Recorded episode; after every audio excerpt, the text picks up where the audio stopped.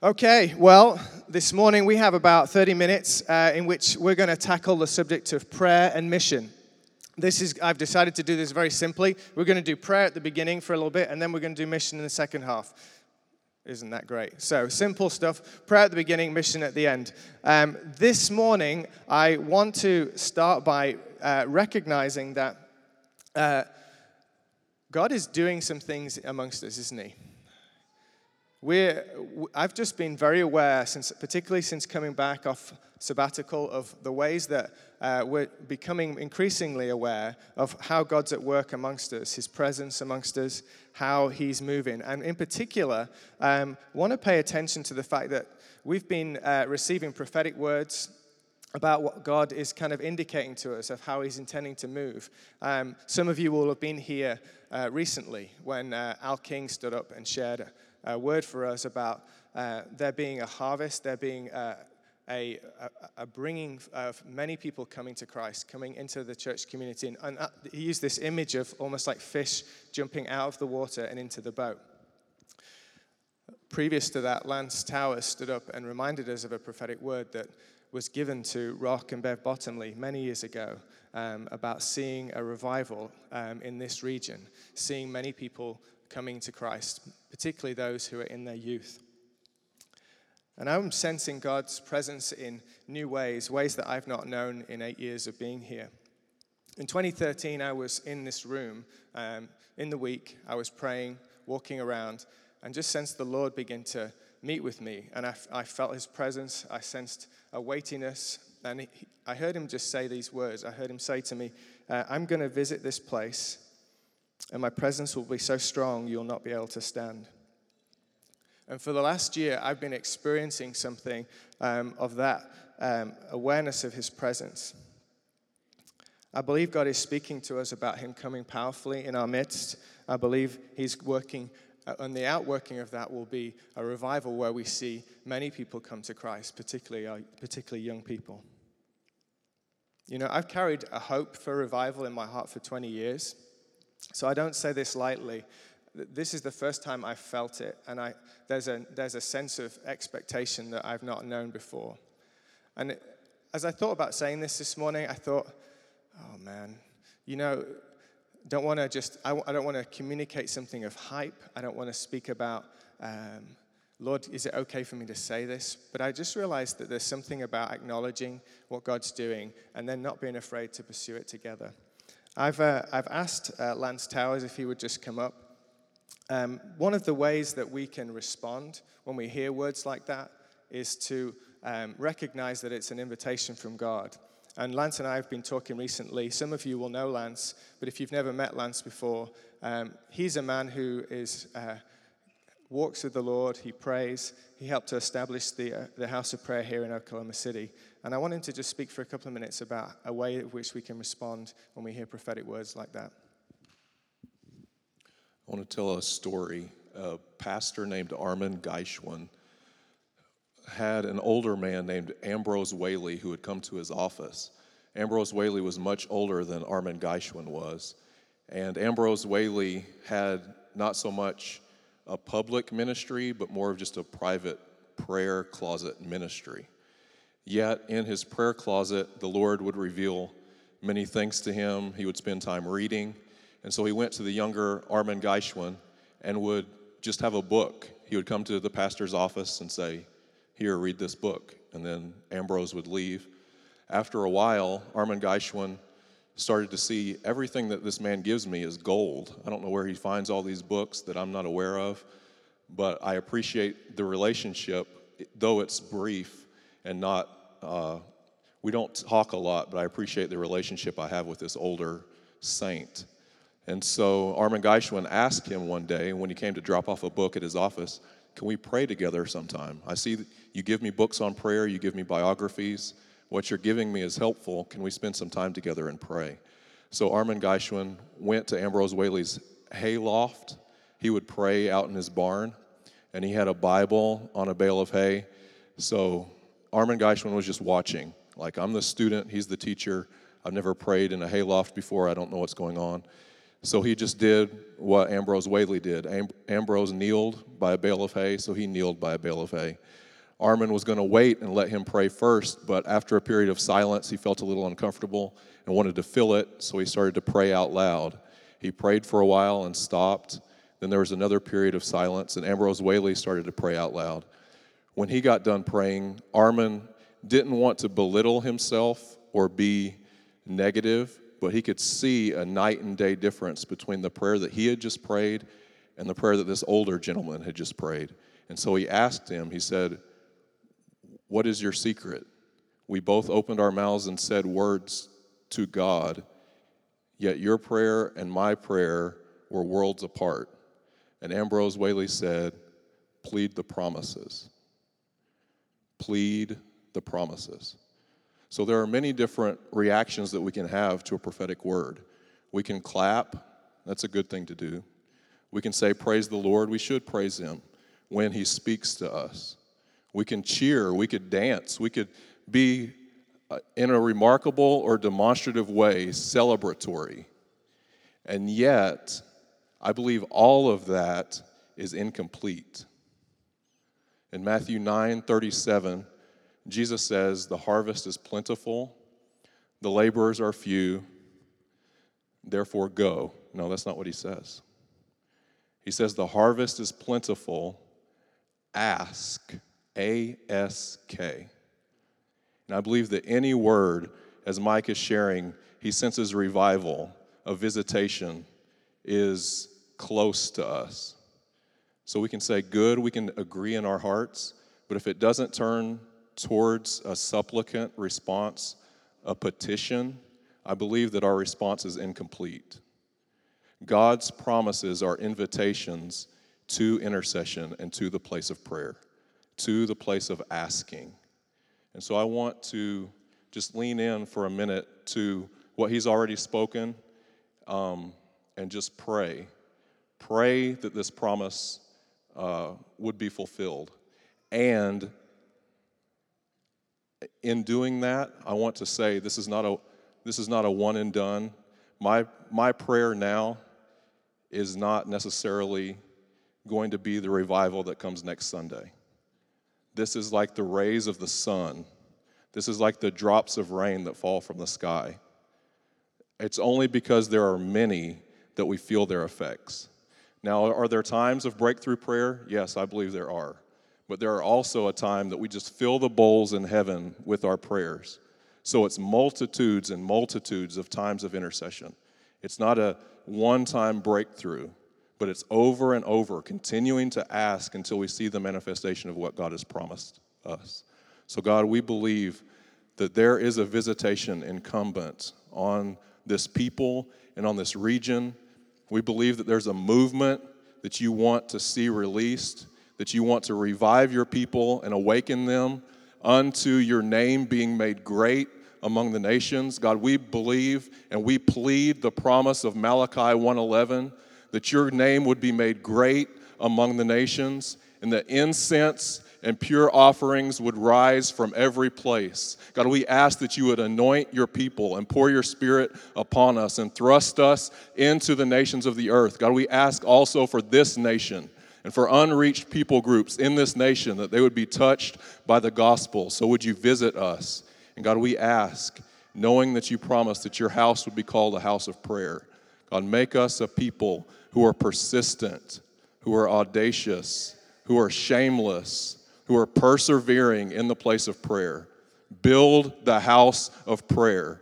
God, we believe in breakthrough intercession, the times where we pray once and the answer comes but we also believe in stubbornness and resolve and diligence and faithfulness. God, would you give us the fruit of the Holy Spirit?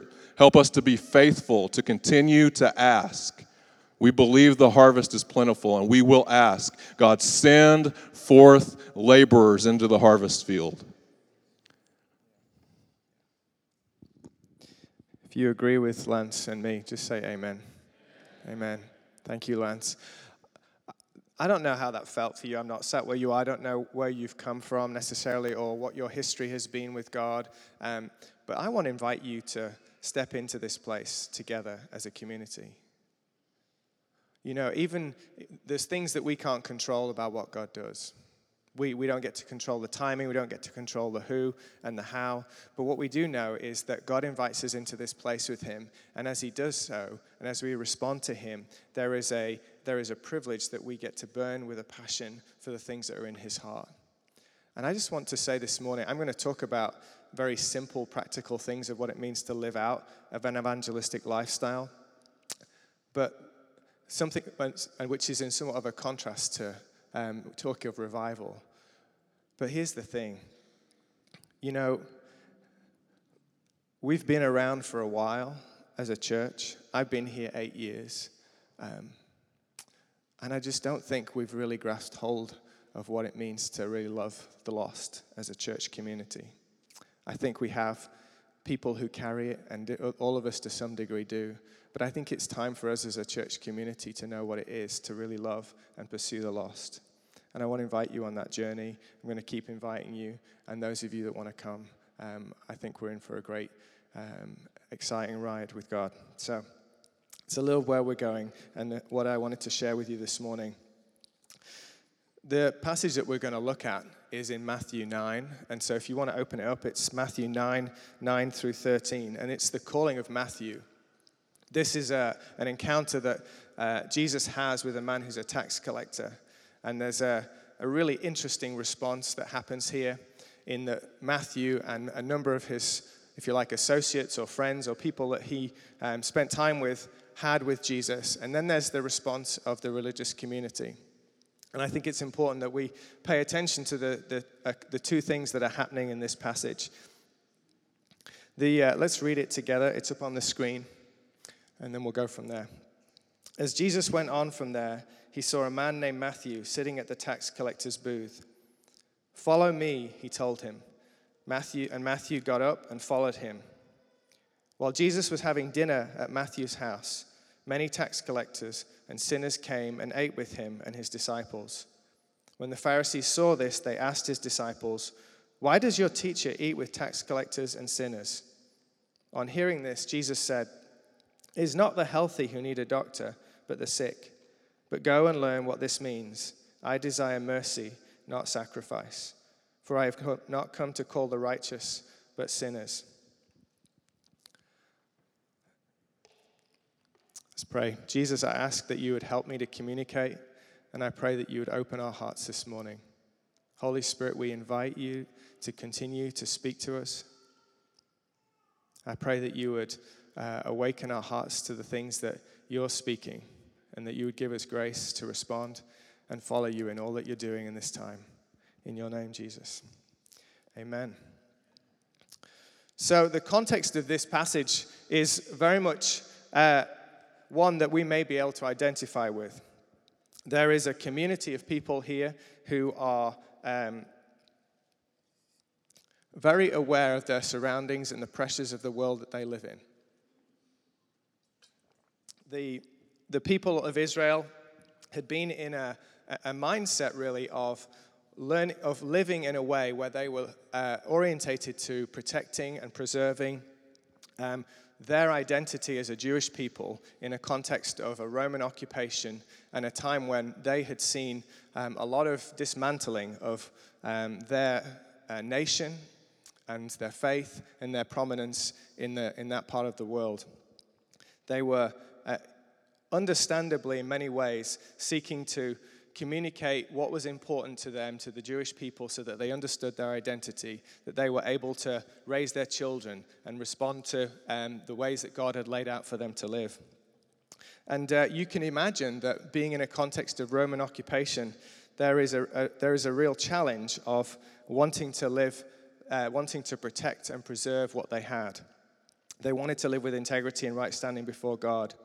After all, the, the, there was the, a track record of the people of Israel not knowing, not doing a great job of, of living out what it is to be a, uh, an Israelite in, in the midst of other nations. They had made many mistakes. They had uh, got into situations with other nations. They'd been influenced by their other worship practices. They'd intermarried and they had diluted their faith and lost their way. So you can see why in this post exilic generation under the subjugation of the Roman Empire, why a religious community might make the choice to batten down the hatches, hold tight to the things they could control, and see any alternative as a threat to their way of life. And I don't know as you think about that um, for yourselves today, when you think about the world that we live in, there's a real pressure, isn't there, from the world around us. There's a, there's a, there's a, there's a force about how the world lives that potentially could result in us retreating, seeking to control our environment, and keep our distance from those who don't follow Jesus. Any of you relate to that? Any of you think about that, particularly those of you who have children? The challenge is very real when you think about what it is like to raise your kids in today's world. But you know, what can sometimes get into that place, into that thinking, is a fear. And it's a fear that, is, that seeks to control. And uh, it's really an awareness that we, we can't predict or determine how life will go. So when we think of our faith and particularly our children and the next generation, the temptation key can be to withdraw, to pull back, to kind of build up the walls that are designed for safety, but in reality can end up being like a bomb shelter readied for doomsday. When in fact, the very thing that we're called to be, the very thing that we exist for, is to be a light to the nations, a city set on a hill, and a salt that is to the community. C.T. Studd, who was a missionary to, uh, to India, said this. He said, Some want to live within the, the sound of church or chapel bell. I want to run a rescue shop within a yard of hell. Trying to control fear is never a stable foundation to build on. It leads to all sorts of warped thinking, and before you know it, a minor concern has morphed into a major distortion from what God really intends. In this passage, we see something of what Jesus, um, how he reveals that well intentioned thinking, thinking can get warped with, when fear and control are the dominant force. And I'm asking us as a church this morning to consider again what does it look like to love the people outside of the church? The way to overcome fear and control in our lives happens when we release our grip and allow God's perfect love to replace it. So, the question I'm posing for us is um, Does our thinking need an adjustment? Or, does, or as Matthew 9 puts it, um, who's coming to dinner? Who's inviting you to dinner? If we look at the beginning section of the, uh, the interaction with Matthew, you see something of uh, something that's quite revealing in that Matthew um, is there, he's in, the, he's in the public setting, he's at his booth, and then Jesus approaches him and he says, Come and follow me. And immediately Matthew follows us, and yet we're somehow left like, now, what just happened? Is anybody else thinking like he just stops what he's doing and follows Jesus? Well, that, that response clearly reveals to us that, that Matthew had an awareness of Jesus, that he knew something of his ministry. He knew what was going on. And if you read in the chapters previous to this and what Jesus was doing, there were many examples of Jesus encountering people who were in broken places. He was talking to outcasts, he was healing people who were oppressed by demons, he was um, uh, healing the sick, and doing many things um, which clearly communicated to Matthew that this guy, who's a tax collector, um, was someone that Jesus may have time for. And it's important for us to understand in the, in the day, a tax collector was somebody who was not seen with, um, uh, who was not seen well in the Jewish community. They really represented the Roman Empire, and they're often found to be ex- extorting money from people uh, for their own gain, as well as serving the means of the Roman Empire. So this tax collector, this person, um, was not somebody who was very aware of how he was seen by the Jewish people. And you know, I think it's really interesting because Jesus' life was, was unique compared to ours. He, he, in terms of his three years of ministry, he was moving around constantly. But I think this is his version of friendship evangelism. Because what he's doing here is he's, he's, he's communicating to Matthew through the way he's interacting with people around him that's visible to Matthew I'm approachable, you're acceptable to me. I, I'll, I'll, I'll experience hospitality with you. I'll eat with you. I'll be amongst you. You know, when I say the term friendship evangelism, some of you, we may hold out, I don't know what your grid is for that phrase. And it's not a very kind of modern phrase, I don't think. It's not a very hip phrase, but it's, it's one that I think works as far as what it says. It says what it is. And I want to define that for a moment for us, just so that we're on the same page. What I'm talking about here is that margin that we create in our lives where we choose to make a decision to be friends with somebody who doesn't know Christ. And it's about being willing to uh, include them and involve them in your life and the way that you live. Some of you, as you sat here this morning, you may be very aware of people who are like that in your life. You, some of you sat here this morning maybe thinking, I don't know who that is, or like, do I have a friend? Can I think of somebody that I know and spend time with who doesn't know Christ? And if I may, I'd like to be candid for a moment with us. We're not always very good at this as a church. I, uh, I think there are tendencies that we sometimes experience. We feel all sorts of pressure when we're around people who are not Christians to be impressive. And perhaps you feel um, that in one conversation, it's your job to share your testimony, lead them in a prayer to receive Christ, solve all their problems, and have them in church by next Sunday. Don't know if anybody relates to that experience. But maybe that's where there was a sense of how you were raised that when you're with people, you just got to communicate something about your faith all the time and have it out there. Sometimes we feel a pressure, don't we, to, you know, if you're in the workplace or you're in a conversation with a group of people and spiritual topics pop up in conversation, and there's a there's a sense of feeling compelled of, well, I better win the argument so Jesus is happy with me, and I prove this person that I'm right, I'm more knowledgeable, I'm more insightful, I'm more spiritual than they are. Don't know if any of this is making sense, but nod your head if you relate to any of the things I'm saying. But one of the challenges with that is that we, uh, we too often don't realize how we're being received. Sadly, uh, you know, I'm, I'm, often in a position where I'm hearing views from people who are outside of the church. And uh, I think the perception, sometimes at least, is that Christians are viewed as a way, in a way of being judgmental or aloof or superior, or perhaps even irrelevant in the way that we live and communicate. And when I look around the room and I think about the, the Christians that I know, I realize I don't think that's true for any of the people I know.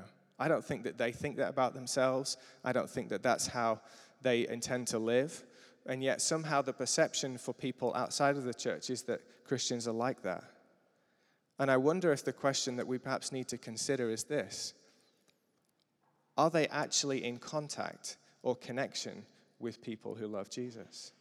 Are they actually experiencing us and how we live and the actions that we, we the way that we carry out our lives? Or is it just that their experiences are things that get posted on Facebook or the uh, one off comments that we say in a group setting? Or where we suddenly feel the pressure to, to, to say the right thing to defend Jesus? I'd like to suggest to us that an approach to reaching people outside of the church is to actually build friendship. And it doesn't have to be with lots of people, it can be with one person. Be real. Be yourself. Build friendship like you build friendships anywhere else in your life. Go out for coffee. Ask them questions. Understand their point of view, why they think the way that they do. Even determine in your heart, I am not going to share the gospel. I'm not going to offer to pray for them. I'm not going to need that, feel the need to say my testimony until they're at a point of asking me. I challenge you to do that.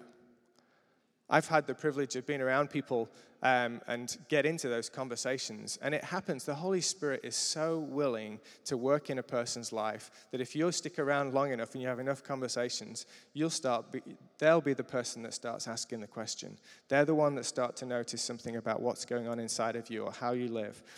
And I think that's a powerful place to, um, to live from. I asked Kaylee Markham, um, Kaylee, are you around? Uh, just to share just briefly her experience of this to illustrate the point that we're making. And I hope you find it helpful as you hear just of what, uh, how she uh, experienced this in a positive way when she was at university a few years ago. So, Kaylee, just tell us briefly what happened when you were at UCO. So, my freshman year of college, um, I had a friend named Courtney, And she um, pursued a friendship with me, and she uh, is a very evangelistic person and shared the gospel with me probably like three times. And I was very much resistant. You know, I didn't want to hear that at that point in my life. And um, Courtney still pursued me. She didn't judge me for saying no, she didn't judge me for the lifestyle that I was choosing to live at that season of my life. Um, she loved me. She she just kept pursuing getting to know me uh, for me and not rejecting me because I rejected what she was trying to share with me. So, what happened? So, we continue to be friends, and I would say, uh, so I was 18 when I met her, and about two years later, the Lord, I started to just wonder more about who the Lord is, who's Jesus. And uh, so, through those two years, Courtney and I were still hanging out, still being friends. Uh, she wasn't trying to pressure me anymore, but when I felt like the Lord was saying, Kaylee, I want to know you, uh, I, I called Courtney. She was the person I knew that loves Jesus. She's the person I knew that was doing Bible studies, pouring her heart out, spending time with God. And so I called her, and she came to my place, to my apartment. She met me where I was, and she just shared the gospel with me. And I received Jesus into my heart. I that moment, like I had no idea that that moment would change my life so drastically. Like just praying a prayer, just being curious about who Jesus is, that I am doing what I'm doing today because of that moment with her in my living room, because she pursued me as a friend. Yeah. So. Thanks, Kaylee.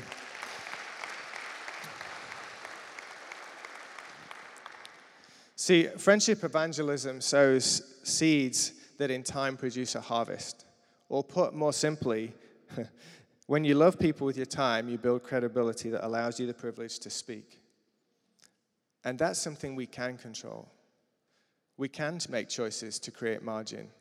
Do the things that are fun for you. Take time to get to know people. Legitimize, you know, in England we'd say go to the pub, you know, go to the pub with your friend and hang out. Um, I was just looking at you, Steve Walkup, and I, I don't know if this is uh, prophetic or not, but play tennis with people. You know, I've heard you talk about that before. Um, Steve loves to play tennis. Play tennis. Do your version of tennis with people and build conversations. And then be available. Let people know. There's, there's a lot easier ways um, for, people, for people to respond than perhaps we're aware of.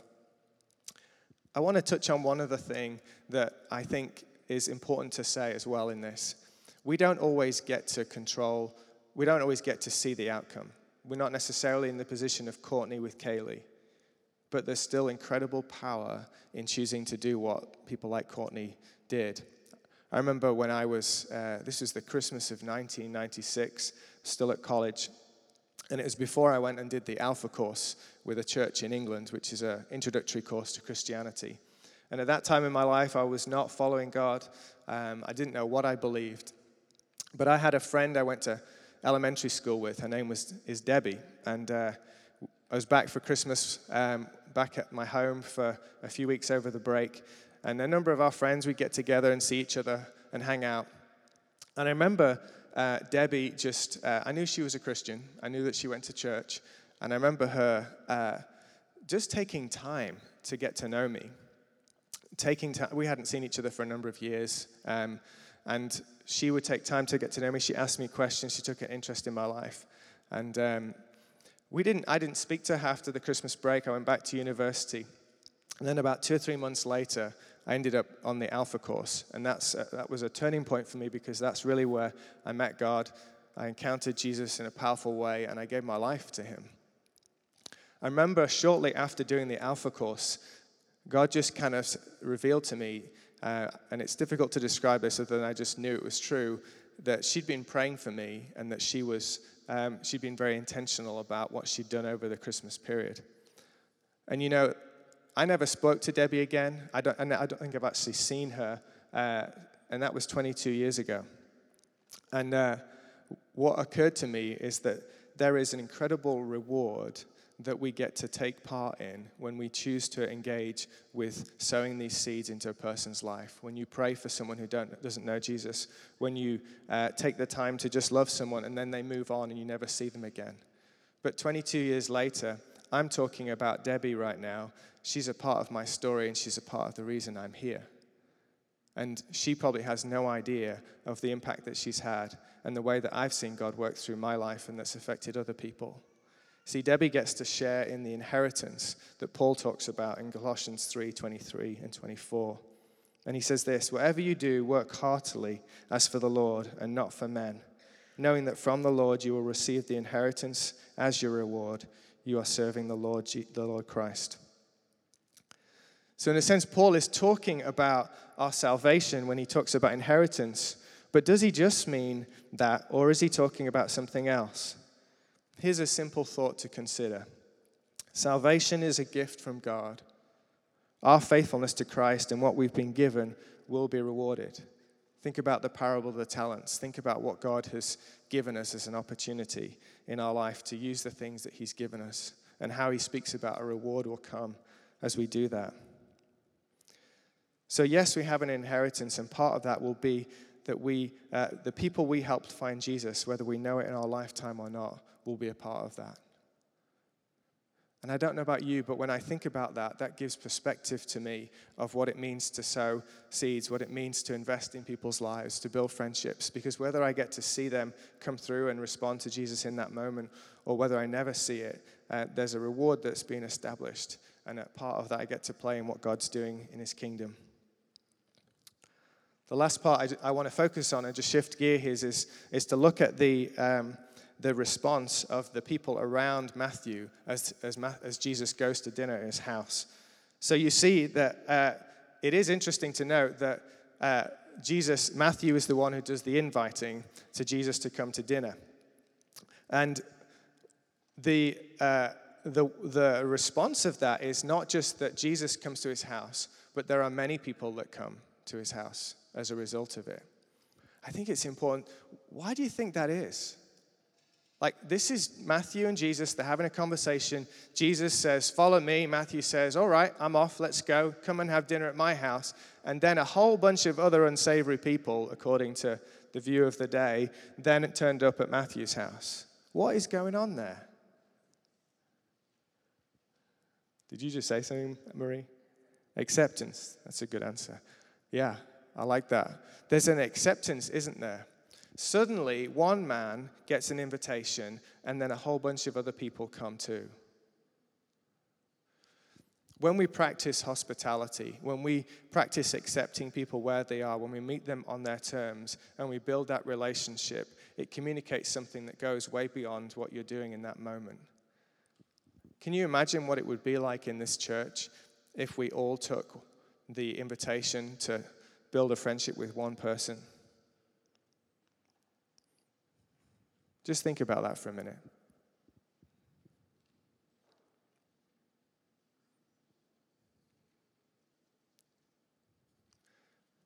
Think about what the potential impact might be of that.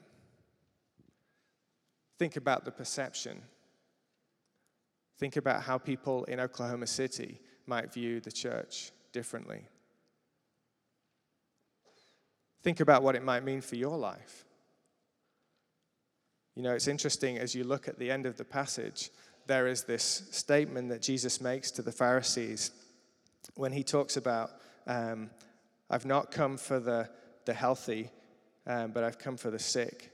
And then he says, Go and learn this. He tells them, he gives them this, this command. And he says, But go and learn this.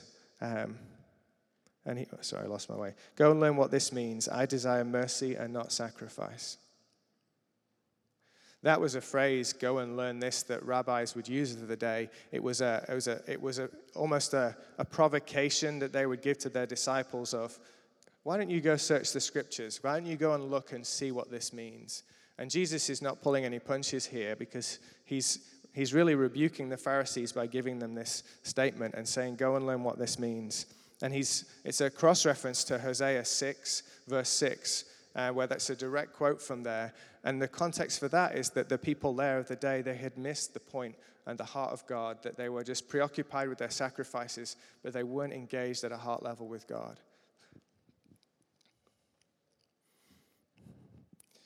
You know when you make too many points and then you forget where you started? Yeah.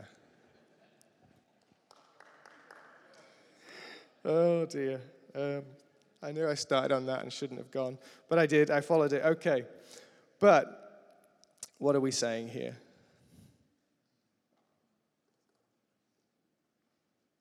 Hmm.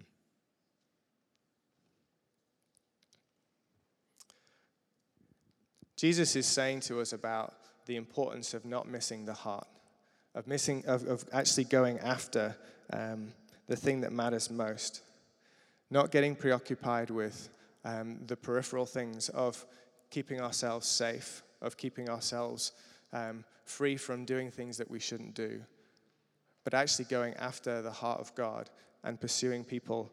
You know, the, the, in the Septuagint, the, uh, the rendering of the Hebrew word is hesed for mercy which, is, uh, which really is translated as steadfast love. And so they, that he's rebuking the Pharisees because they do not see the significance of that.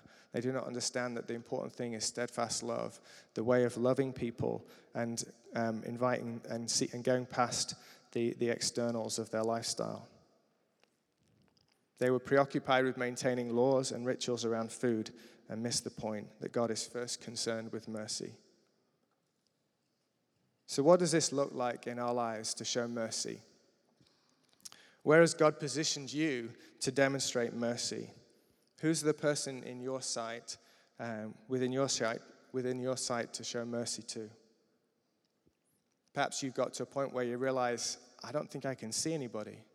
So maybe this morning is an opportunity for you to ask the Holy Spirit, who is it that you are showing me um, that is a person that, that I can bring mercy to?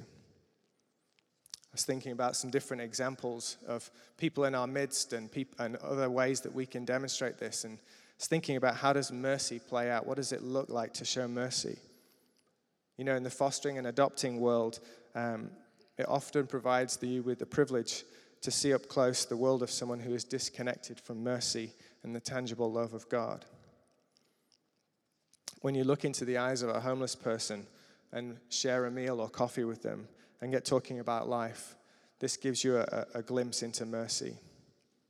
Perhaps walking with a friend who suffered a loss or grief or heartache, and they invite you into their place of pain and difficulty. Pain has a way of cracking open our heart um, to mercy. I remember some friends of ours when our eldest son was only two years old. They were pregnant, and uh, the wife had gone into labor, and there had been complications and they had been transferred from the local hospital to the regional hospital, and um, things weren't going well. And uh, we got news of that, and we made a decision. Um, we didn't call, we just said, All right, let's go. We jumped in the car and drove to be with them. And uh, we, uh, we stepped into a situation at the hospital where it wasn't good. The baby really had a few days left, um, and, the, and the baby didn't survive. And we had uh, we didn't have profound words to say. We didn't even have this amazing faith to pray for breakthroughs and see the baby live at that point. It was just a case of turning up and being there because we thought, I think we need to do this. But we've had the, that, that was a turning point because in that friendship, they decided to let us into that place of pain and allow us to walk with them in that journey. It was very painful for them, but actually, we were able to uh, experience what it is to bring mercy and to be with people and to see God at work in their lives through that friendship. And that was the turning point, simply making a decision to go and be with someone in their place of pain. It may look like, uh, it may look for you like you're alongside people in your school or your university or your workplace, and you're aware of people who are um, just looking around, searching for meaning and identity and uh, finding a purpose for their life. And there's a drivenness about the way that they live, and they're searching for that significance. And it may be that, that your place is to, be, to build friendship alongside those folks and to demonstrate something of what it is to know Jesus and what it, how he brings meaning to life. And just one last example I wanted to highlight to you. There's a small group of ladies here in the church who, since the women's retreat in June, have taken uh, up the challenge of weekly going to Walmart, uh, just out Northwest Expressway in Council. And every week they just go and they chat with people and they offer to pray with them. And they've been there doing that faithfully, just loving people. And God's been doing amazing things. These ladies are stirred and have got vision for what God is doing there. And, uh, you know, my point in all of this is that mercy is demonstrated when we have connection with people. And I want to encourage us to be a people here who have that connection, that we take the time to be connected to people who need the demonstration of God's love, people who don't know the privileges of what we experience here together as a community. We're going to finish here and we're going to, as a, as, a, as a body this morning, we're going to take communion together. I'm going to turn it to Brock. But if it's okay, I'd like to just pray for us as we do that and transition over.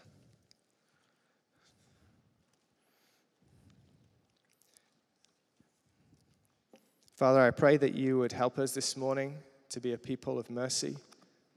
I pray that you would speak to our hearts. I pray that you would uh, give us grace to be in places that are sometimes uncomfortable for the sake of others. I pray that you'd speak to us about what it is to be, uh, to know the reward of partnering with you for the sake of those who don't know you.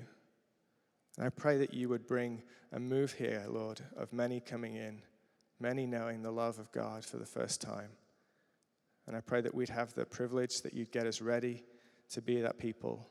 In Jesus' name, amen.